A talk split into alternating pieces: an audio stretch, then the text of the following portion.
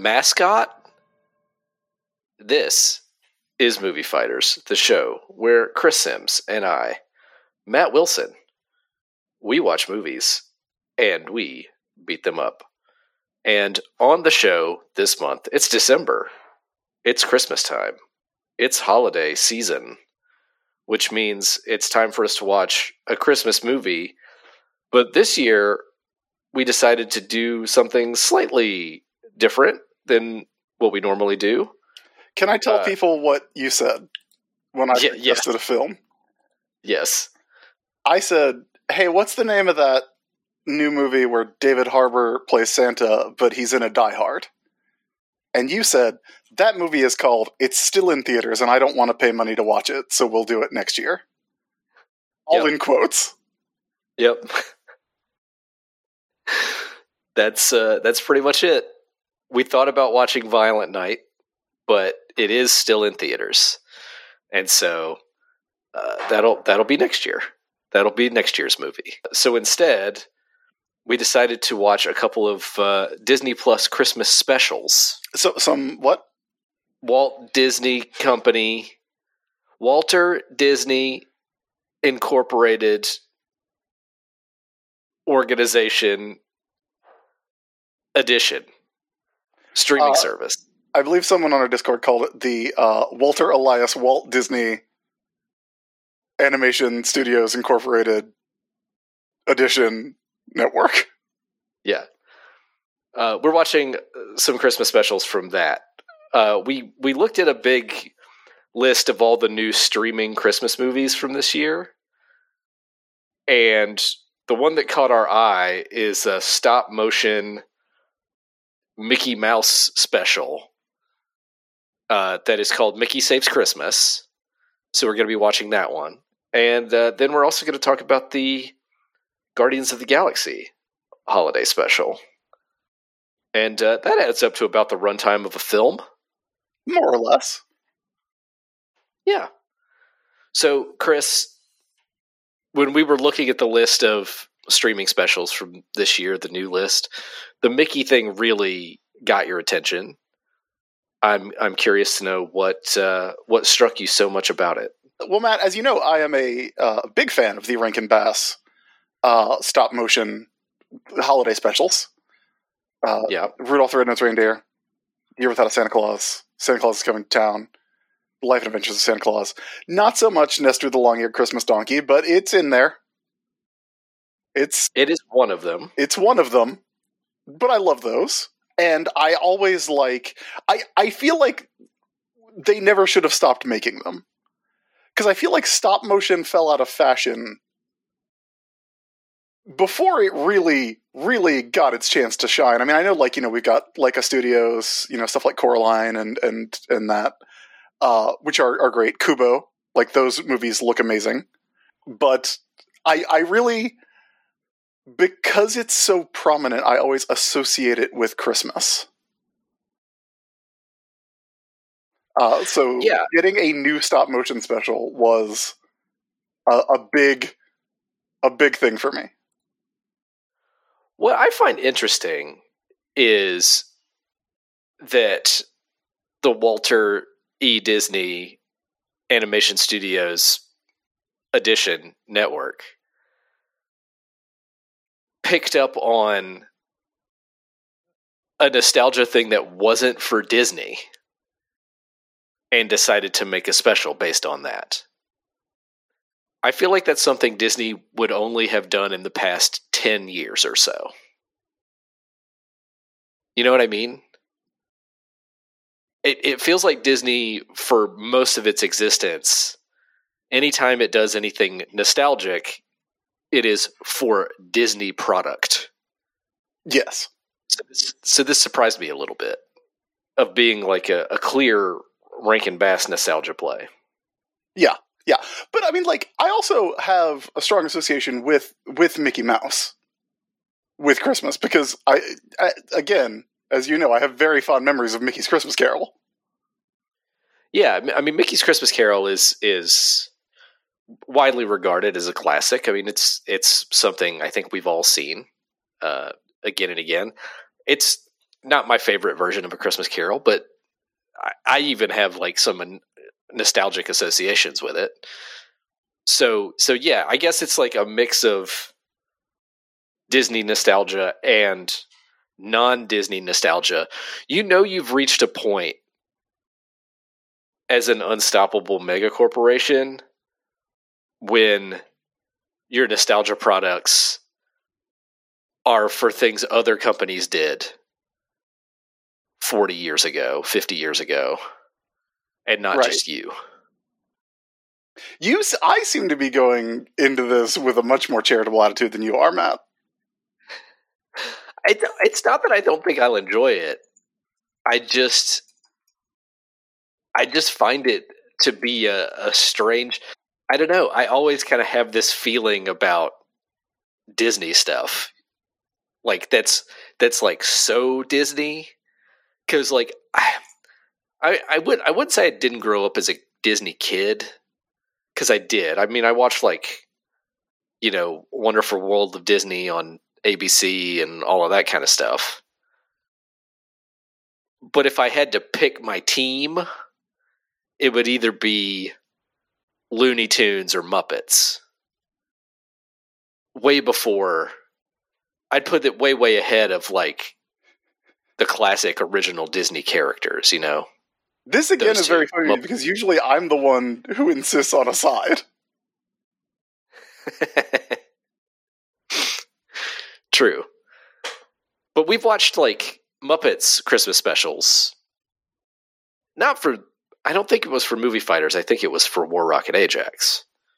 We definitely talked about the Lady Gaga and the Muppets Christmas special, which I is the kind of thing that I, I think I said at the time, like I want that to be like ten years from now to watch a YouTube video where it's like, yeah, this actually happened. There was also a, a Muppet Family Christmas, The classic, the which best, is more from our childhood. Basically untouchable. Yeah, pretty much. Uh, and like those are those are my real nostalgia points for TV specials, in addition to Rankin Bass and stuff. So it, it's not necessarily that I have bad expectations of this Mickey special.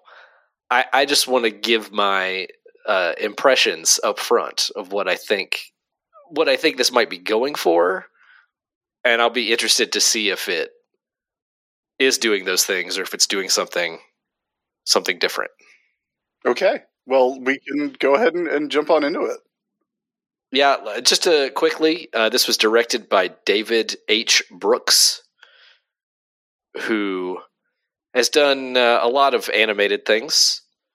Uh, most recently, uh, the director of the TV series Ultra City Smiths, which is a stop mo- motion was a stop motion thing with dolls, an AMC show.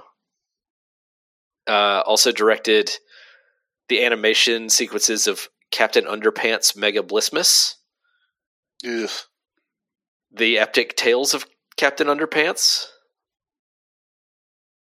uh, Dinosaur Office, and a bunch of Saturday Night Live uh, animated things. So that could be interesting. And the Guardians of the Galaxy Christmas special, I think folks know about. Uh, it is a Guardians of the Galaxy story that takes place between Guardians of the Galaxy Volume 2 and Volume 3, which is yet to be released as of the recording of this episode. And uh, was an hour long, is an hour long special on Disney Plus, directed by James Gunn Yes, and starring the cast of Guardians of the Galaxy. You know about it. starring Dave Batista and and who plays Mantis? Uh, Pom Klementieff, I believe is how you say her name. yes, it's star- starring those two with special appearances by the rest of the cast. Yeah, it's it is specifically a Drax and Mantis story. That is true.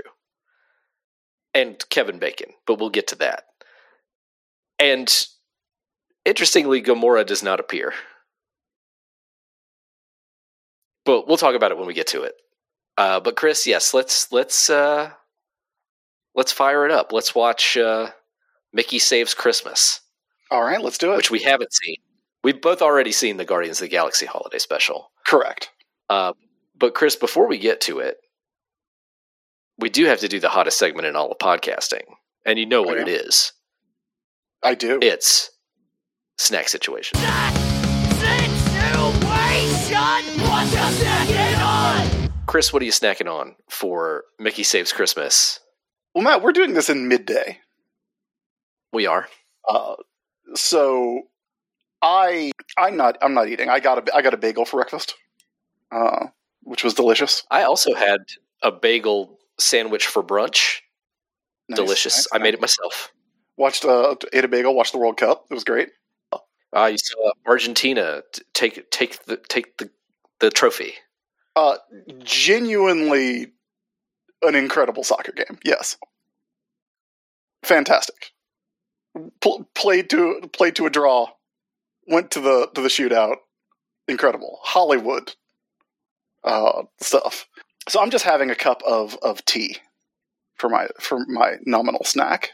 Uh, that is a uh, hot cinnamon sunset tea, which is weird that they call it hot cinnamon sunset, but it is it's got caffeine in it. It's black tea. So trying to drink it last night. Couldn't sleep last night. Didn't didn't even drink the tea. Matt, woke up at two. Didn't get it back to sleep till five. What's up with that? I don't What know. is up with that? Maybe need some sleepy time tea. Here's my question, Chris, because I think we can count the bagel. What'd you get on that bagel? I got the the artisan from uh, the local bagel shop Rise, not to be confused with my former local biscuit and donut shop Rise. Right. Uh, an everything bagel with uh, uh, bacon, egg, and uh, Havarti uh, cheese. Nice. Very similar to the bagel sandwiches I make here at home. Uh, often. Uh, I I made a bagel sandwich mere uh, like maybe ninety minutes ago, and uh, made one for Marlene and myself. Hers had bacon, egg, and cheddar on it. Uh, mine had sausage, egg, and Havarti. And uh, I use the Lender's plain bagels uh, to make mine, but um, occasionally when we go out, we'll get like an everything or onion or sesame seed bagel. But I feel like at home, the safe bet is just just the plain bagel. You're gonna throw it in the toaster. Uh, but my snack situation is something different from that, Chris. Yesterday, I uh, drove out to meet some friends, two Bens and their wives, uh, my Right. buddy Ben Kelly and Ben Fowler. You saw two And, bins uh, come sailing in. uh, on well on what a week before Christmas Day. Yeah, yeah, and uh, Ben Fowler does not Those eat. two Bens went out with Matt, and they ate some bagels. well, we did not eat bagels. We ate barbecue from Red Bridges Barbecue, and uh, I brought some cookies. And I happen to know that uh, my friend Ben Fowler does not eat uh, peanuts of any kind or cannot be around anything with peanuts. Uh, severe allergy. So I got some cookies from uh, my local supermarket that were labeled as not having been made in a facility that processes nuts uh, in any way. They're uh, chocolate frosted. Uh, I guess you'd call them sugar cookies. I mean, they're kind of just chocolate frosted cookies with sprinkles on top. They're called holiday cookies, uh, and I'm having one or two, and uh, delicious, soft, lovely cookies. So that's what I'm having, Chris, for my snack situation. All right.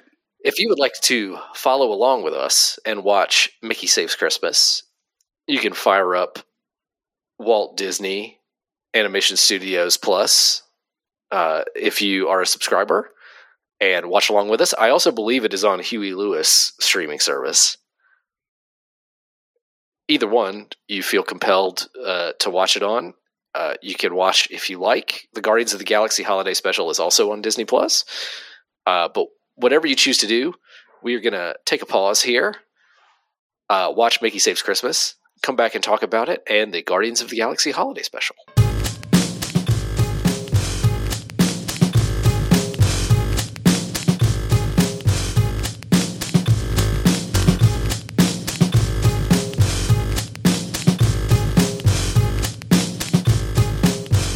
And we are back from watching Mickey Saves Christmas,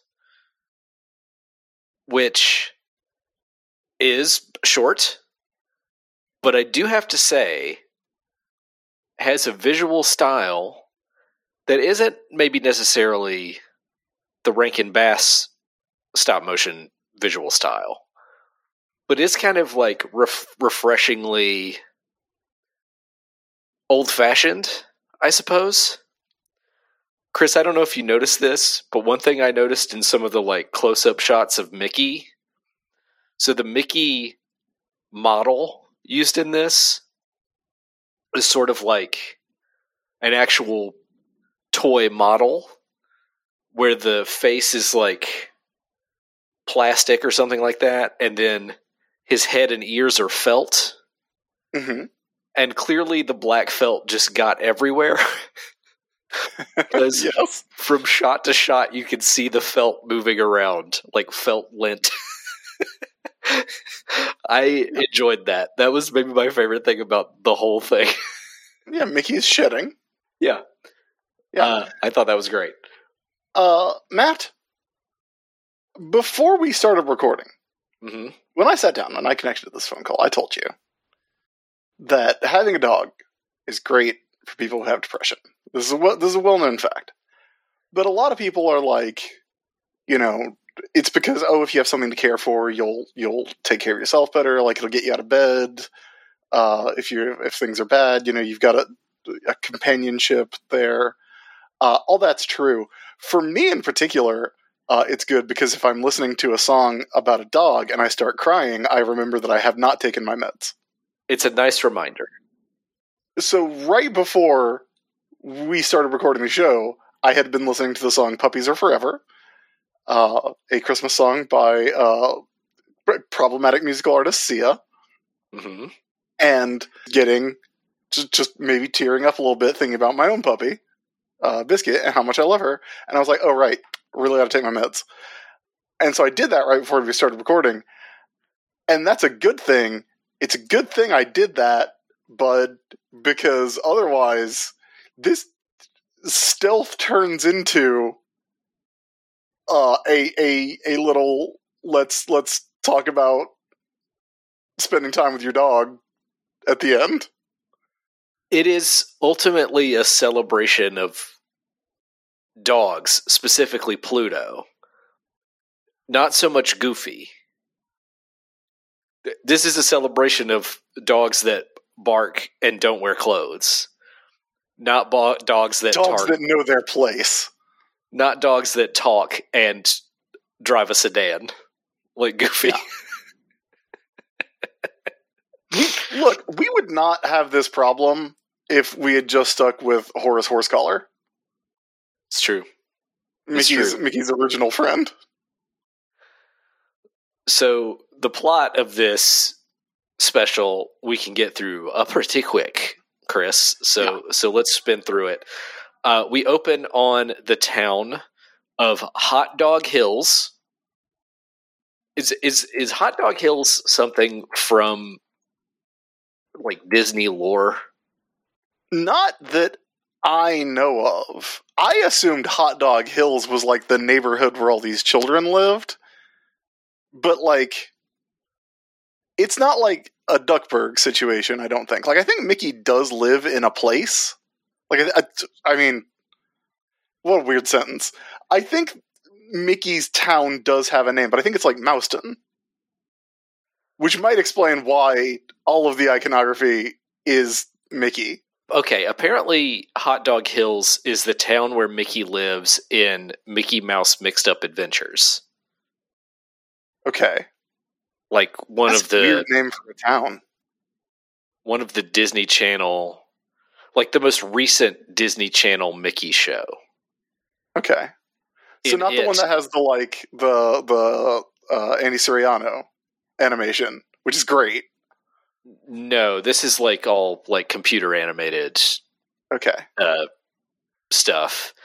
And according to the Disney Wiki, the 22nd episode is Holiday in Hot Dog Hills. So, Hot Dog Hills is uh, like not original to this. But anyway, there's a town called Hot Dog Hills.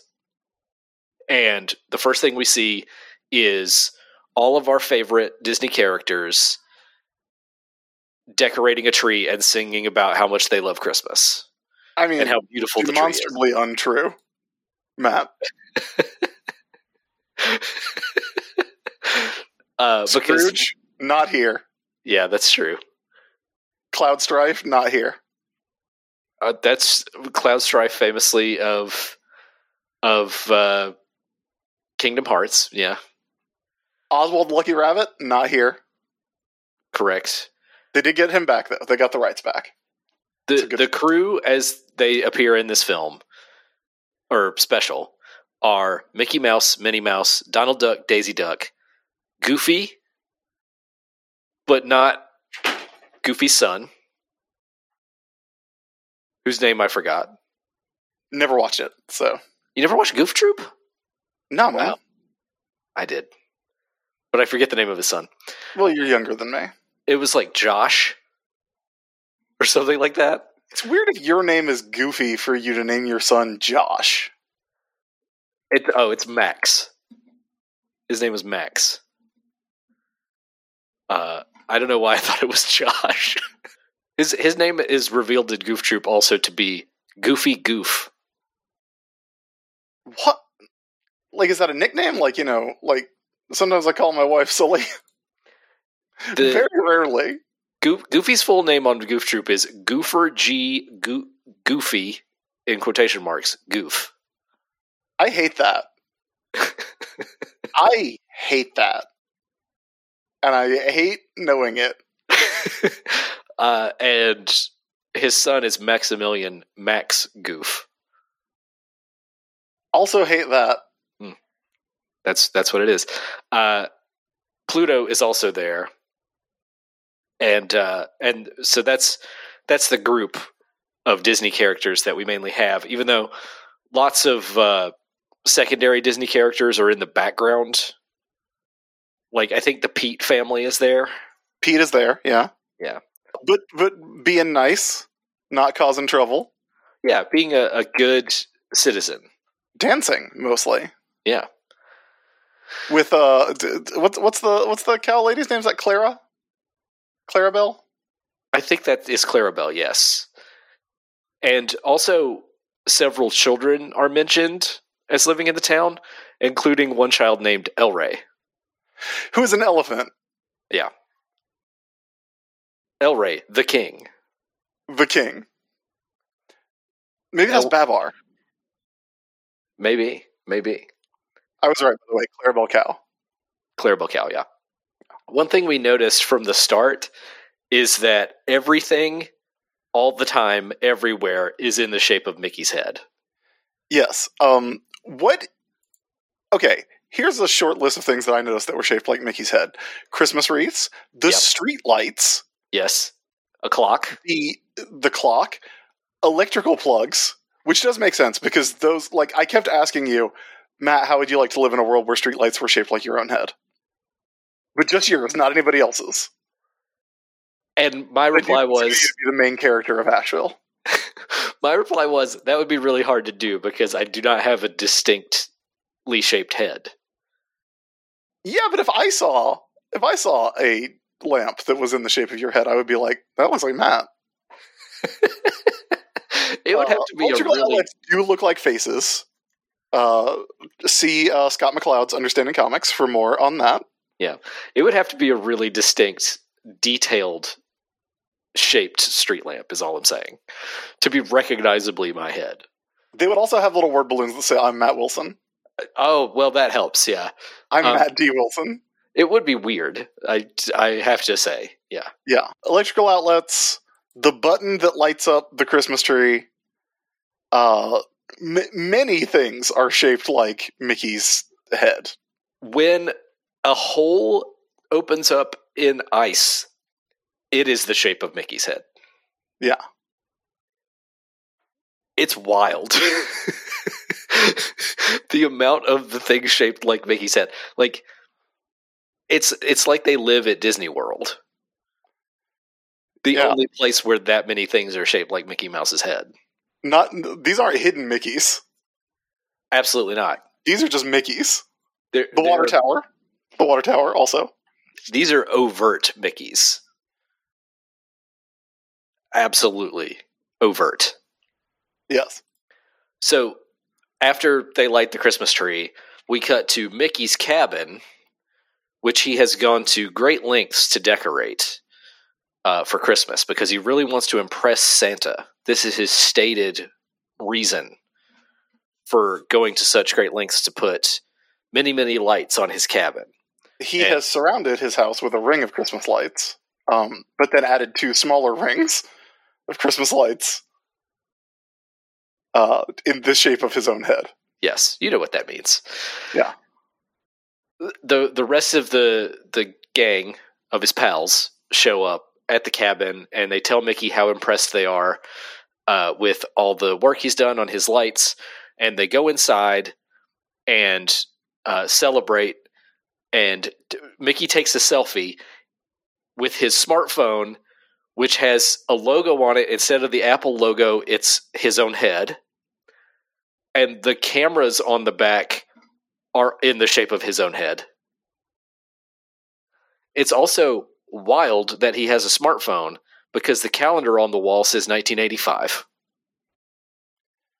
which is weird and kind of unexplained.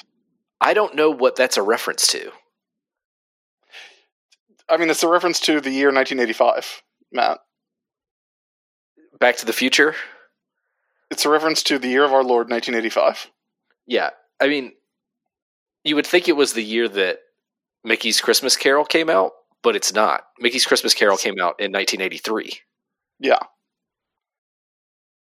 So I have don't no know. I have no idea why it says 1985. And Mickey absolutely has a smartphone.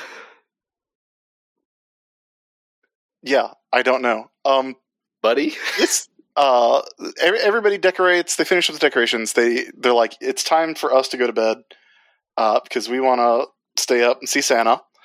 Uh, or, or we want we want Santa to come, and so we got to be asleep. Yeah. Uh, so the, the uh, Minnie, Minnie and Daisy. Did we actually say who it was? It's it's Mickey, Goofy, We did. We did. Minnie, Donald, and Daisy. Yeah, we did. Yeah. I just I just found out that Daisy Duck, I don't know if this is the the, the norm as far as Daisy goes lately, but in this special, Daisy Duck is voiced by Debra Wilson. Oh, I love Debra Wilson. Yeah. Even even though she joined the NWO. Look, it was that time. Everybody was joining the NWO. You might have to cut this out. I I don't think it's going to happen, but we did have the. Uh, I, I almost had the opportunity to work with the, uh, Debra Wilson on on something, Uh-huh. um, and I could not wait to ask her about turning on Will Sasso and joining the NWO. I think that's I think that's vague enough that we can keep it in. She is currently the voice of Daisy Duck. Good for her. That's good Yeah. work. That is good work. She's an excellent voice actress. Yeah, uh, Tony Anselmo is has been Donald Duck for how long? A long, long time. Yeah, a, a, a minute. Yeah. Uh, Oh, I mentioned this while you were watching. I think I would like Mickey more if if he had a normal voice. yeah. But It's I don't not- know, like who who do you think Mickey should sound like? Um, me. Mm. He So should you just. don't want your head to be shaped like things. you don't want things to be shaped like your head, but you do want Mickey to sound like you. Yeah. Okay. he could just sound like me, like I sound right now. Like imagine if Mickey Mouse, if this was the voice coming out of Mickey Mouse. Give me an audition read real quick. We'll send this in to Bob. Okay. Bob, if you're listening, here we go. Haha. Hi, everybody. I'm Mickey. Wow, Pluto. Go get that bone.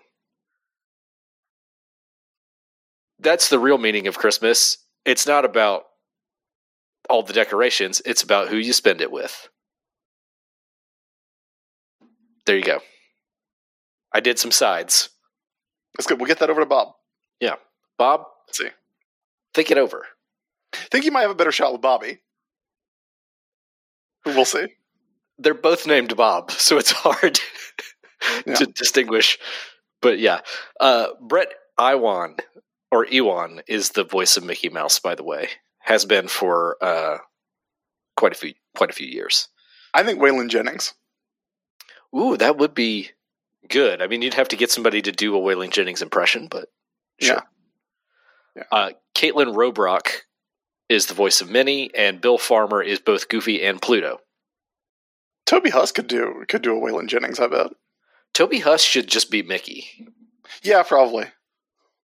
Toby Huss just doing his regular voice should be Mickey. Yeah. It's a good That idea. would be great. Here's the weird thing: like whenever I read Mickey comics, I always read him with that voice, like like this voice. Like, oh, uh, oh, I'm Mickey. Yeah, yeah, uh, but I never read Donald with that voice. I never read Donald with Donald's voice. Well, Comics Donald is just a guy. Yeah, comics Donald just isn't a pain in the ass to read. Yeah. Yeah.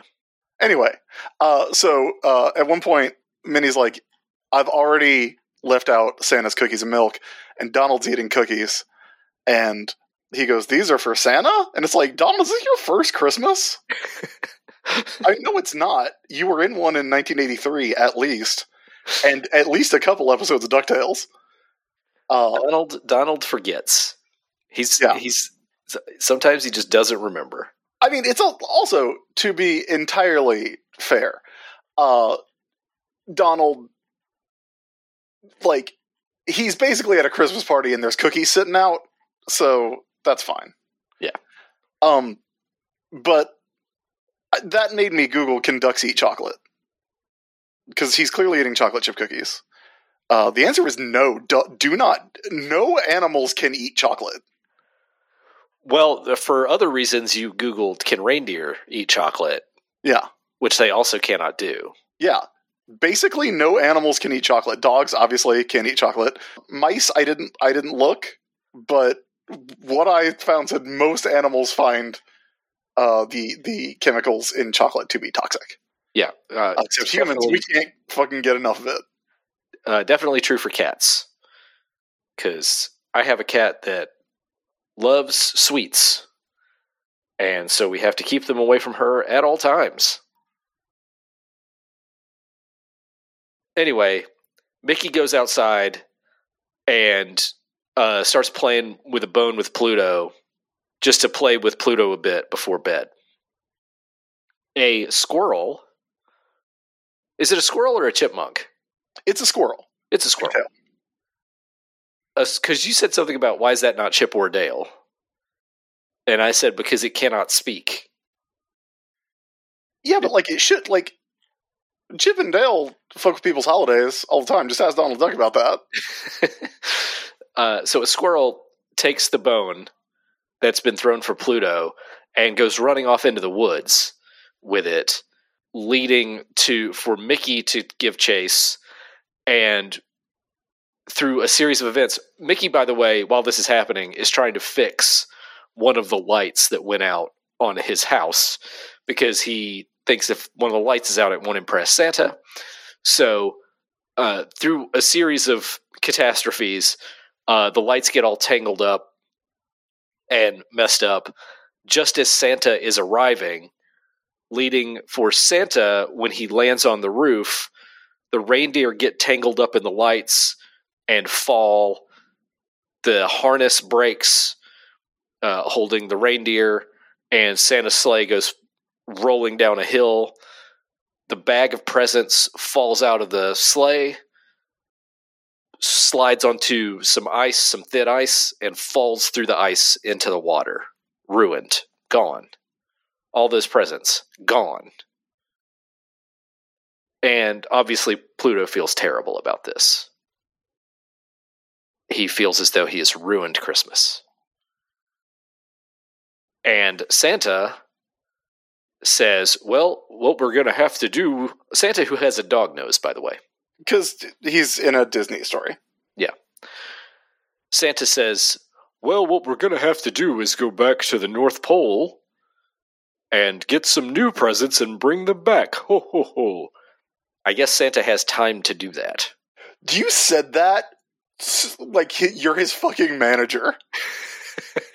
well, I guess you've got time to lean, Santa. I'm just saying, this Santa seems to have a lot of extra time built into his Christmas Eve night. I mean, this Santa seems to only be delivering presents to one town, also. I mean, Matt, Santa, like, I mean, traditionally, Santa has time to do the things he needs to do. Yeah, That's kind of his whole deal, is that he can get it all done in one night. traditionally he has just enough time. A hang up like this, he is not rushing, is what I'm saying. He's like, just go back to the North Pole.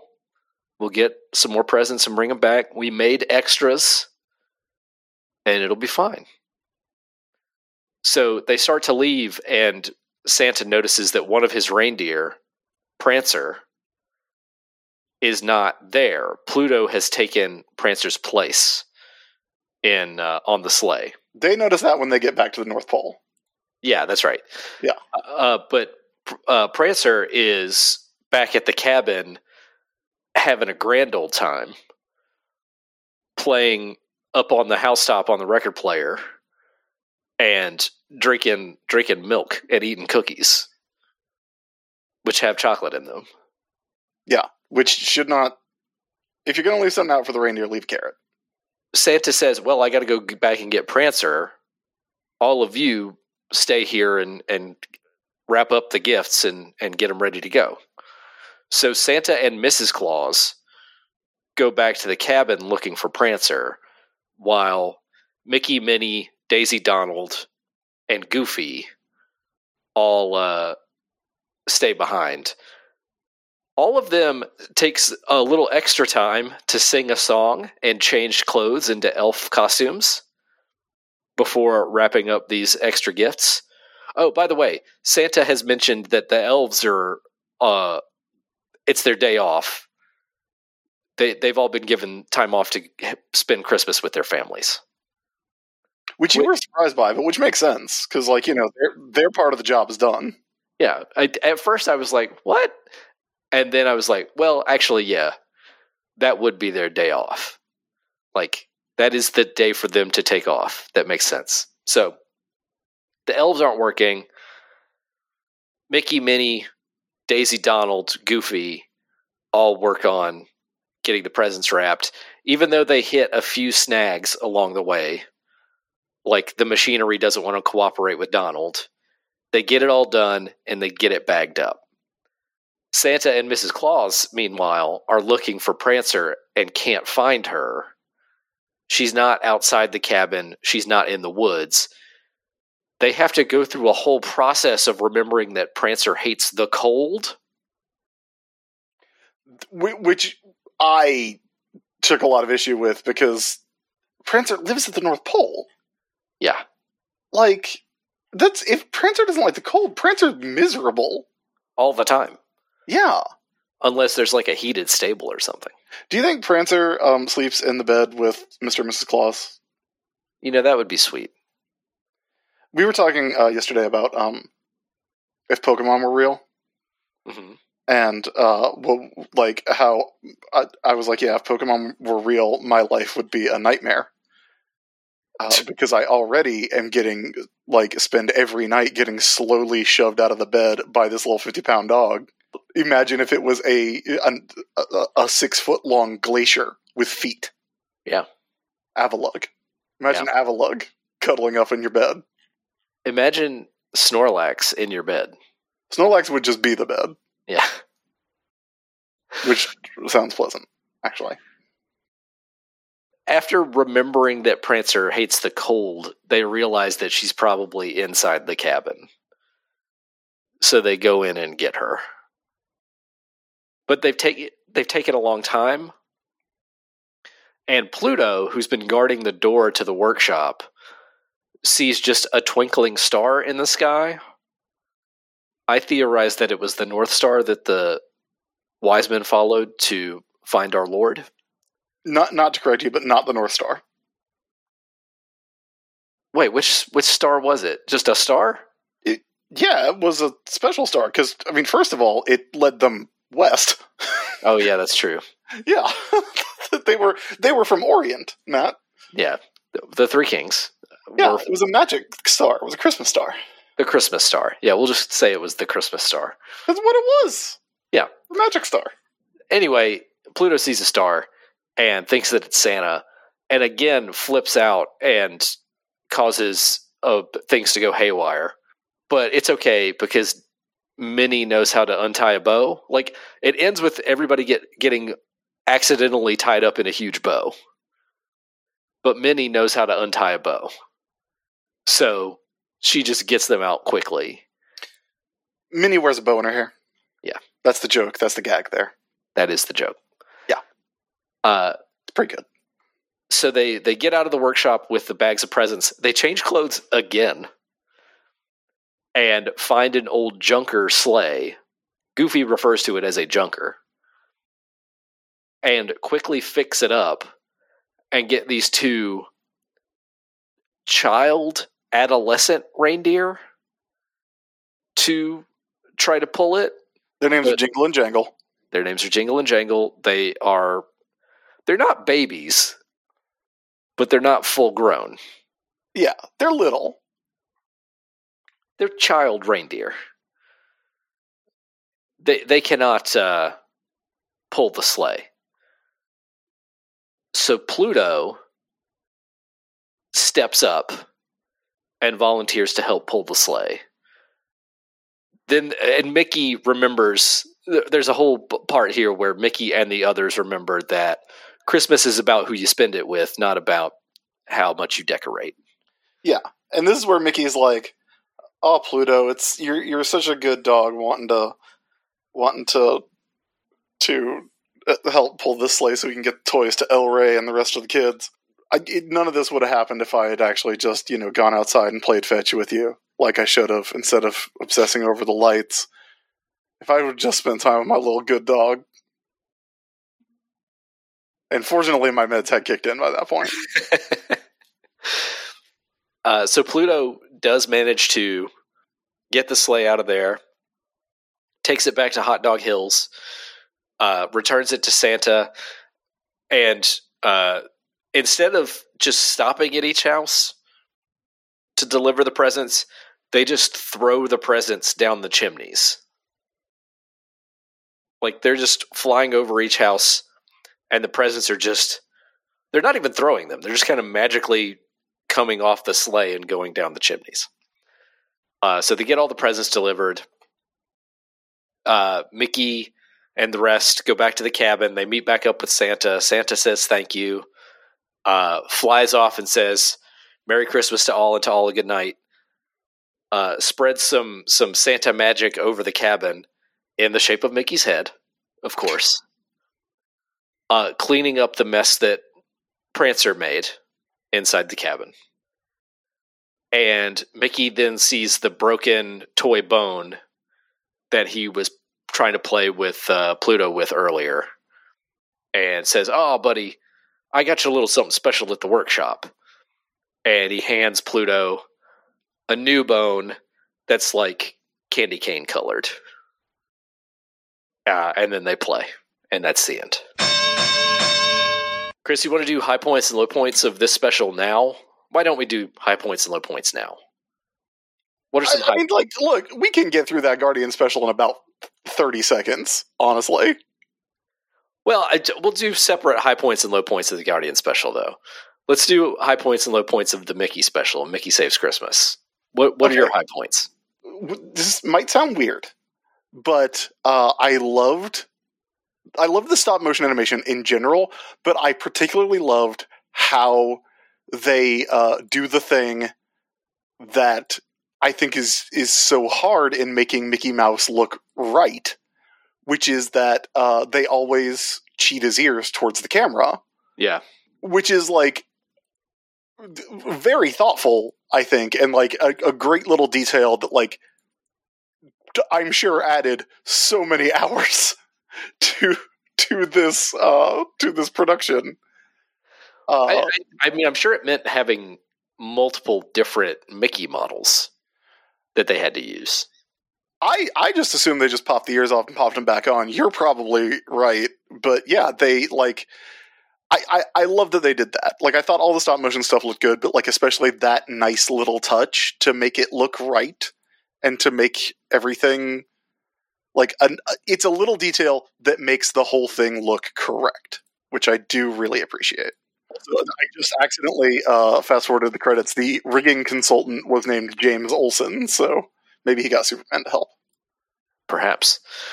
Uh, uh, along the lines of the stop motion animation, something I really liked about the animation in this is that it's polished.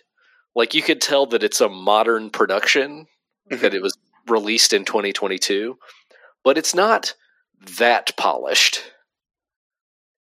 There are little things like the felt lint and like when the presents uh, sink down into the lake that are just like so obviously stop motiony and like aren't trying to hide it or make it too slick and i really like that Yeah, it, it makes it look. It, it gives it like an authenticity and like a like it, it. It's a nice reminder that this is a thing that exists in a physical space, yes which Yes. uh, I really like, and I, I feel like the charm of that, of knowing that like this was real, as opposed to being like in like a lot of the you know CGI doesn't necessarily look fake, but it's also it doesn't look like it has existed in physical space. This does, and I think that's really nice. yeah i think so too The- like there was one moment where mickey was holding the harness or holding like the the reins of the sleigh and it was obviously a shoestring Uh huh. fantastic Love it. like Love it. Very good stuff. Very good stuff. That's the shit I like to see. Um, the production company behind this is Stoopid Buddy Stoodios, which is the production company that originated making Robot Chicken, Oh, which makes perfect sense. Like, makes perfect sense. This looks better than any robot chicken I've ever seen. oh, by a long shot, but it still has that kind of like not homemade quality, but handmade quality. Handmade is a good way to describe it. Yeah. Um, another thing I enjoyed here is um, they really tried to get some new catchphrases over. I mean, look, maybe these catchphrases are in like the current Mickey Mouse shows on like Disney XD or whatever. But I'd never heard these before. Yeah. So Minnie constantly saying bows and buttons or buttons and bows. Buttons and bows, which is the name of a. Uh, well, I guess ribbons and bows is the name of a Christmas song. But she she says ribbons and bows at one point later. When they're getting tied up by the ribbon, yeah. Yeah, and uh, they tr- oh they really tried to get a a, a Minnie uh, a Daisy catchphrase over too. Daisy says quackers a lot. She says quackers, but then there was another one that she said, and now I forgot. fuck. it would be pretty good if she said "Holy fuck." I forget what it was now, but th- there was another Daisy catchphrase that they tried to to make a thing that I did appreciate. It was like "doozers" or something like that. I I appreciated it. Yeah. it, it was not too much to be annoying, as so much as to be annoying, but it was just enough for the, those to obviously be like attempts at new catchphrases. Very much so. Very much so. What have we got for low points on this, Chris? I don't have a lot for low points. Like I liked it a lot. The the low the worst thing I can say about it, like the lowest point I can give to it, is that none of the writing side of things is spectacular.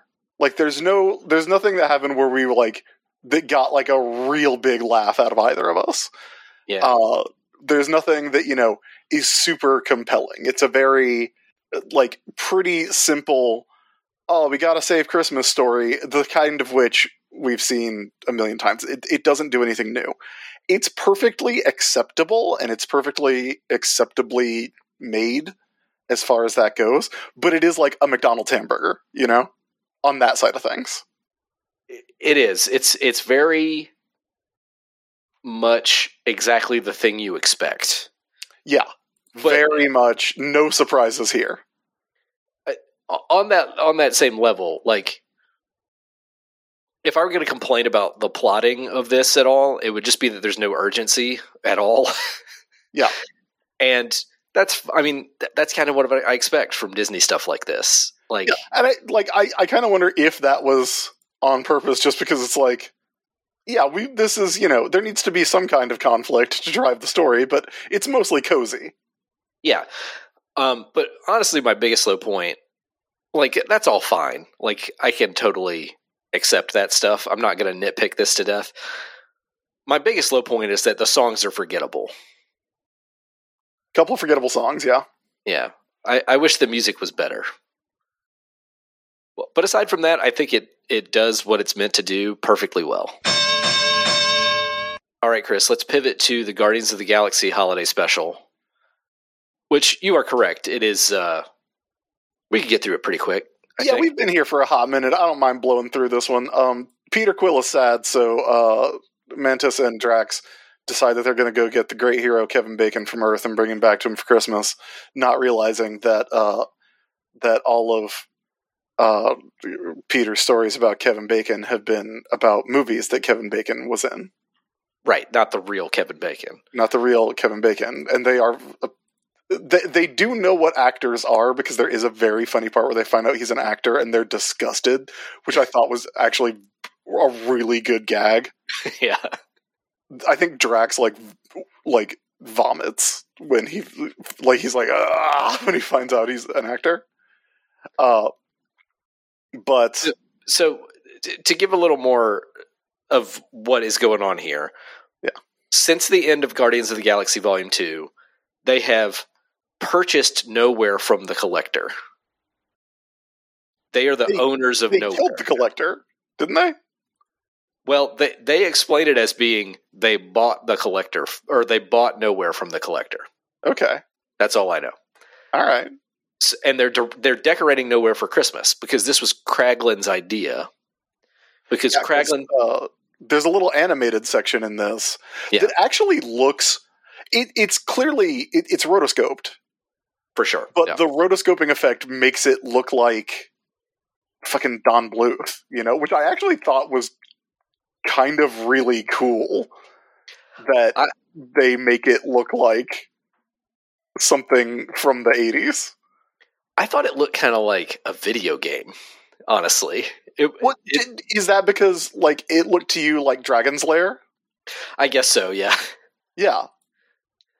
Uh, whatever the case, either way, it in the animated segment, we Kraglin tells this story about how Peter, after he got taken away, told uh, everybody on the ship, Kraglin and others, about Christmas and how Christmas was this thing, and so they start celebrating Christmas, and uh, Kraglin gives Peter a gift, and then Yondu comes in and says, "You don't need that," and throws away the gift. I hate I hate Christmas.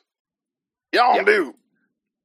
Christmas. Ah, I'm We got I got a very complicated fatherly relationship with you eh, where I am clearly abusive, but I was also raised in a in a bad society.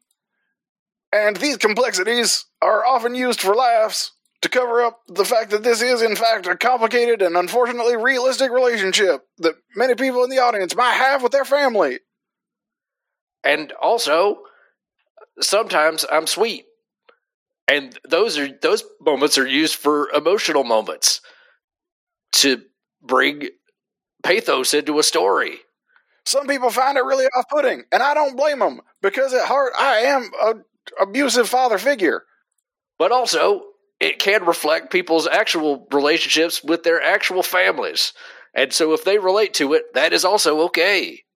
Th- th- this relationship is complicated, but but in a way that we we all like to uh, have a little laugh at sometimes. I hate you, Peter, but I love you, but I don't know how to express that. Why can't either of us do a southern accent for this character? We both have southern accents. Yeah. Peter's real dad did not actually care for him, and only you wanted to use him as a means to an end. By contrast, Yondu, who cannot express himself, does love Peter and ends up expressing it before his death. That is why the end of Guardians of the Galaxy Volume 2 is emotional for some viewers. This is also contrasted with Thanos, who does believe himself to love both Gamora and Nebula, but expresses it in a very terrible way. He's deluded. But when people say that he didn't actually love Gamora, they're wrong. He believes that he does. It's just that his version of love is bad and toxic and abusive. It's becoming These so characters are more complicated than some people want to give him credit for. it's either Jim Ross or Stone Cold. It's one or the other. Uh, my my apologies to Michael Rooker. Uh, anyway, Yondu throws away the gift, and it makes Peter sad in the flashback. This so is Kraglin. superhero stories are basically stories of people who have complicated relationships with their father figures. Yep, that's true. Garth Ennis built his career on this. By God, these superheroes have families. Oh, it's good stuff. Good stuff. Yeah. So so yeah.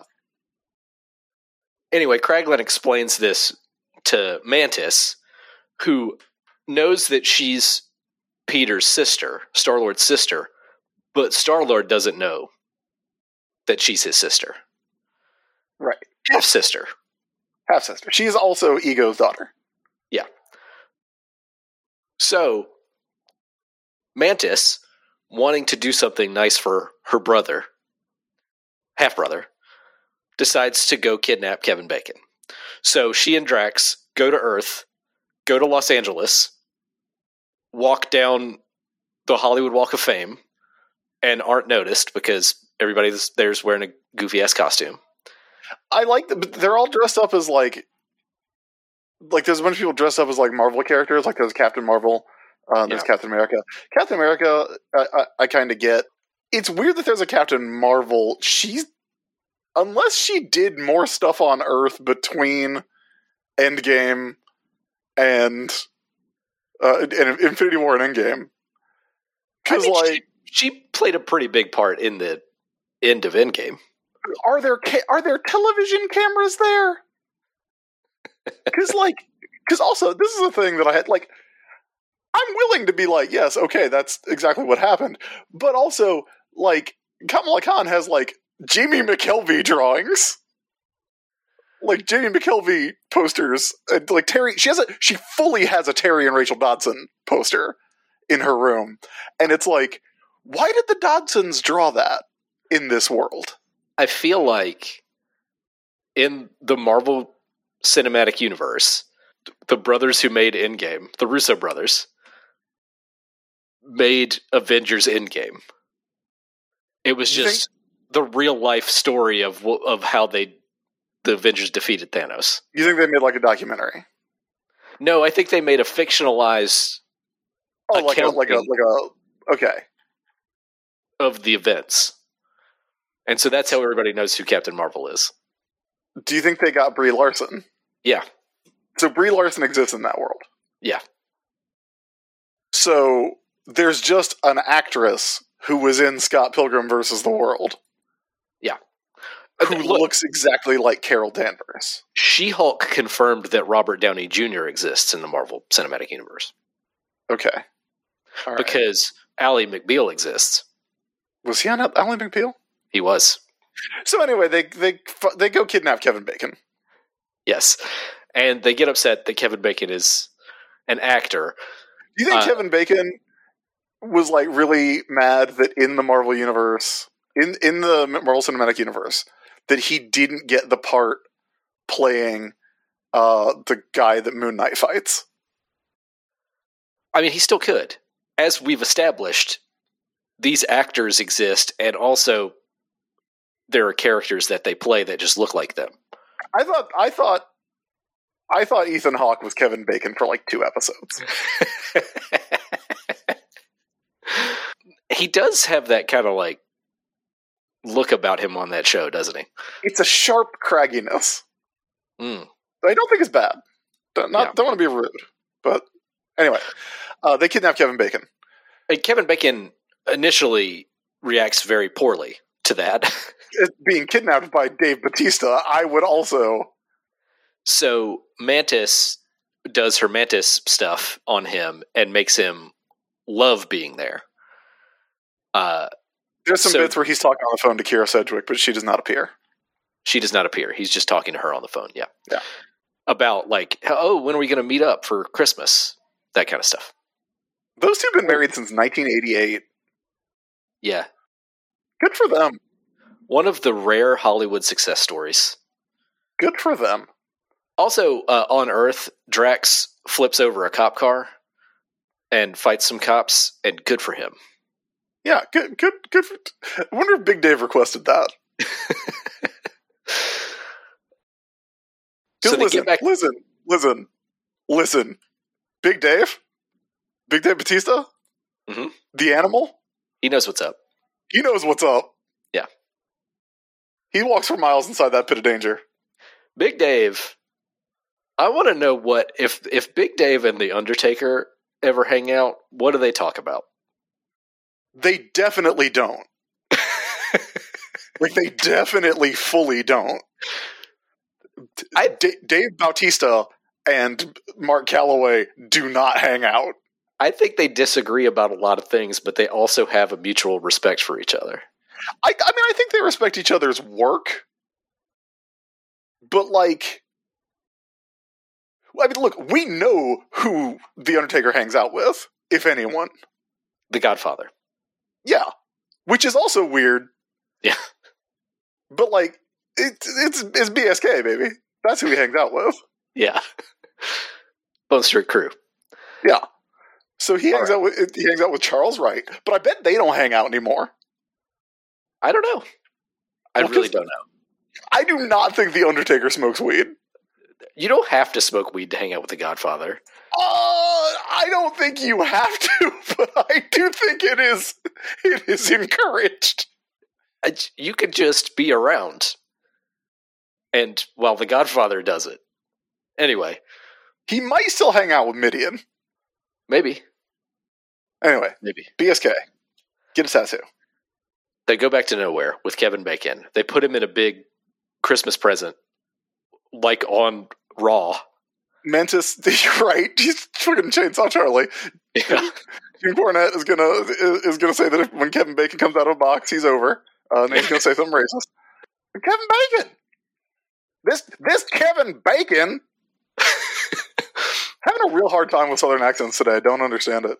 I'm just Oh. telling it like it is. I mean, And if you don't like it, y- you just gonna have to deal with it. and this big guy, Drax, flipping over cop cars. That's actually a pretty good Cornette, I think. That was not a bad Cornette, yeah. So Thank you, fuck you, bye. upon seeing that they've kidnapped Kevin Bacon, Star Lord sees this and he's like, You kidnapped Kevin Bacon? No, you have to take him back right now. like, what have you done? No. You used magic on him? You used your powers on him to make him happy to be here? No. Undo that. Th- This Yeah. is not good. Peter actually goes like, "This is really fucked up, and this is bad," yeah. which is pretty funny. Uh, essentially, though, so Mantis undoes her sp- her doc- docility powers on Kevin Bacon. Kevin Bacon starts flipping out, but then he learns about how Peter got kidnapped and didn't really have a Christmas and blah blah blah. And so he decides to stay for a while and help and actually like be part of the Christmas celebration. After all of this is over, Mantis reveals to Peter that she just wanted to help him have a good Christmas because actually she's his sister. And Peter, I in maybe the best acting moment I've ever seen Chris Pratt have. Peter says, "I have a sister? That's the best Christmas present I could ever get." And he like hugs Mantis and it's very sweet. It is very sweet. I I would not have blamed James Gunn if he had done a shot for shot recreation of the Folgers commercial. That's all. It's it's very No, it's very nice. you can tell that James Gunn has matured because he didn't do that. L- mm, a little bit. Like since Sure. when? Since like since like not since Dawn of the Dead? Since Super. okay. All right. Sure. Yeah, since Super. Also, we get the full story of Yondu. Peter ends up telling the whole Yondu story, which is that, oh, Yond- I'm Yondu. I'm to do something that's mean, like an asshole, and throw away your gift. But then when you get up to the the cockpit of the ship, I'm to be nice and give your gift back to you. This is this is a I'm I'm gonna use a tactic commonly used by abusers. But it's gonna be nebulous whether I mean it manipulatively or if if I mean it sincerely, because I just have a lot of difficulty and probably had a bad home life myself. It was pretty good, Michael Rooker, right at the beginning. Yeah, I lost it. I lost it. I'm sorry. I'm mean because I feel like I have to be because I'm in charge of a criminal group. But I actually love my son, my adopted son, but I can't show him. But I can't show him because I don't know how. Because because weakness is vulnerability. I got arrow. I'm the leader of the Ravagers. They have to. I have to keep them in line. I'm from South Space. Boom, boomers have weird relationships with their Gen X children, and this is reflected in a lot of media made by people of those generations. High points of the Guardians of the Galaxy holiday special, Chris. Uh, I did like the appearance from uh, the old 97s as the band. That Uh, is who, the the big musical uh, number right at the beginning. yeah, which did not expect to see the old 97s. Should have been Fountains of Wayne, but RIP to uh, Adam Schlesinger of uh, who who passed away in 2020 of COVID. One of uh, a a phenomenal songwriter. I do think they play uh, "I Want an Alien for Christmas" in this though. They do. They're uh, like many Guardians of the Galaxy things. The music selection in this is kind of like eclectic and good and fun. Yeah, Like you know, you got to get Fairy Tale in New York in here, yeah. And uh, Christmas wrapping by the waitresses. A lot of that in here. I I enjoyed the music selection in this. I also enjoyed the appearance of the old 97s, and I liked their song about what they think Christmas is. Which is very fun. Yeah, because they don't really know what Christmas is and how it's celebrated, so they're just guessing.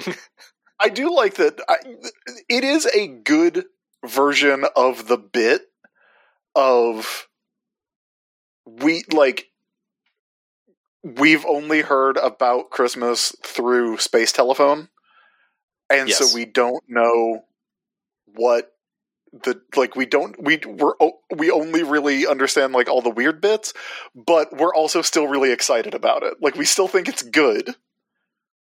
Which I, I it's a it's a good needle to thread because it's not like you know Christmas sucks because a guy breaks into your house. It's like yeah, you know this guy he, he comes to your house and judges you on your morality. yeah, and Chris Pratt's reaction, like Chris Pratt is mostly in this to react to things, which I guess is mostly his deal in the Guardians of the Galaxy movies entirely. Um, we do get but a lot of really good. uh The Wombats uh, is this Christmas is in this. That's a really good song. It is. Uh, I, I did check. They do play uh, "I Want an Alien for Christmas" by Fountains of Wayne, which is a good one. Uh, but but his reactions to the song, which is just like, no, that's not that's not right. Yeah. those are good. I like those. Uh, the Big Dave is great in this, as he often is as Drax. Yeah, Batista and Pom Klementieff are both uh, very good Sh- in this. She's the real star of the show. She is. Mantis is is making a case for a Mantis solo project in this. I feel like, Yeah. she's Yeah. so good. She's a great mix of like funny and emotional, and like again that final scene with her and Star Lord where she reveals that she's his half sister. Like it's I mean it's the formula for all of the Guardians of the Galaxy stuff where it's just like funny, funny, funny, funny, silly, goofy pathos. Yeah. You know? but it works. It works on me. and I liked it. Yeah, like she she's really good and has really good comedic timing. I do feel like Drax and Mantis are the two two characters who write, like write themselves. Like if you're It's gonna if you want to knock out your script pretty fast, no disrespect.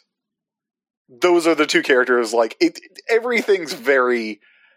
It's it's kind of every easy bit, right? It's it. I, I, a lot of the bits are just the first thought you would have of of these two characters chasing after Kevin Bacon. I don't think that's wrong, but I also think that this special does a good job of avoiding what I think is the biggest problem in Guardians of the Galaxy Volume 2, which is that often in that movie, Drax is just mean to Mantis. And the, the gag is, the joke is, he's mean to her, but she doesn't know that he's being mean, so she reacts positively that's not the dynamic here, and this dynamic is better. Yeah. Uh, low points, Chris. Uh, like I said, it is it is kind of like th- there's a couple of really really good bits in this. The reaction to finding out Kevin Bacon as an actor is a pretty strong bit, uh, but like again, a lot of it is very. That's yep, that's the joke you would write for this. Uh, Yeah, I- it's- I, it's I don't true. think is is necessarily bad, but much like with the Mickey special, no surprises, no n- nothing. It it it didn't surprise me and and make me happy like the Halloween special did. And maybe that was just the novelty of seeing like new characters, but I do like already like these characters. I don't like either of the characters as much as I like the idea of Elsa Bloodstone. But still. Yeah, it's probably not quite as good as Werewolf by Night, uh, that special, but I, I did like it. I, I do think that there are parts where, like the, weirdly enough, I think the weakest thing part of this is the action stuff, like the stuff where they're chasing Kevin Bacon and flipping over police cars, which is fine. I mean, I'm glad they flip over police cars, but like, it's not really in service of much. It's just to get some action in there. Uh huh. You know what I mean? Because they have to like chase after Kevin Bacon when he runs away. It's there t- to check a box of having an action sequence, but I don't think it's necessary. And ultim- again, ultimately, I think it's the weakest part of the of the special. I also think some of the gags don't land. Like Yeah, for sure. like like with the other Guardians of the Galaxy movies. Some of the gags are really good and funny, and some of them don't land. Chris, what are our final thoughts for these Disney Plus Christmas specials? Perfectly fine. Enjoyable watches. I think they're great things to put on while you're decorating, even though we're well past the time of decorating now. But like if you have a Christmas party, you want to have something on in the background. If you have small children and you want to show them a Mickey thing, the Mickey thing is great. If you have preteens or teenagers and want to watch something with them, Guardians of the Galaxy, great. They're perfectly enjoyable Christmas entertainments.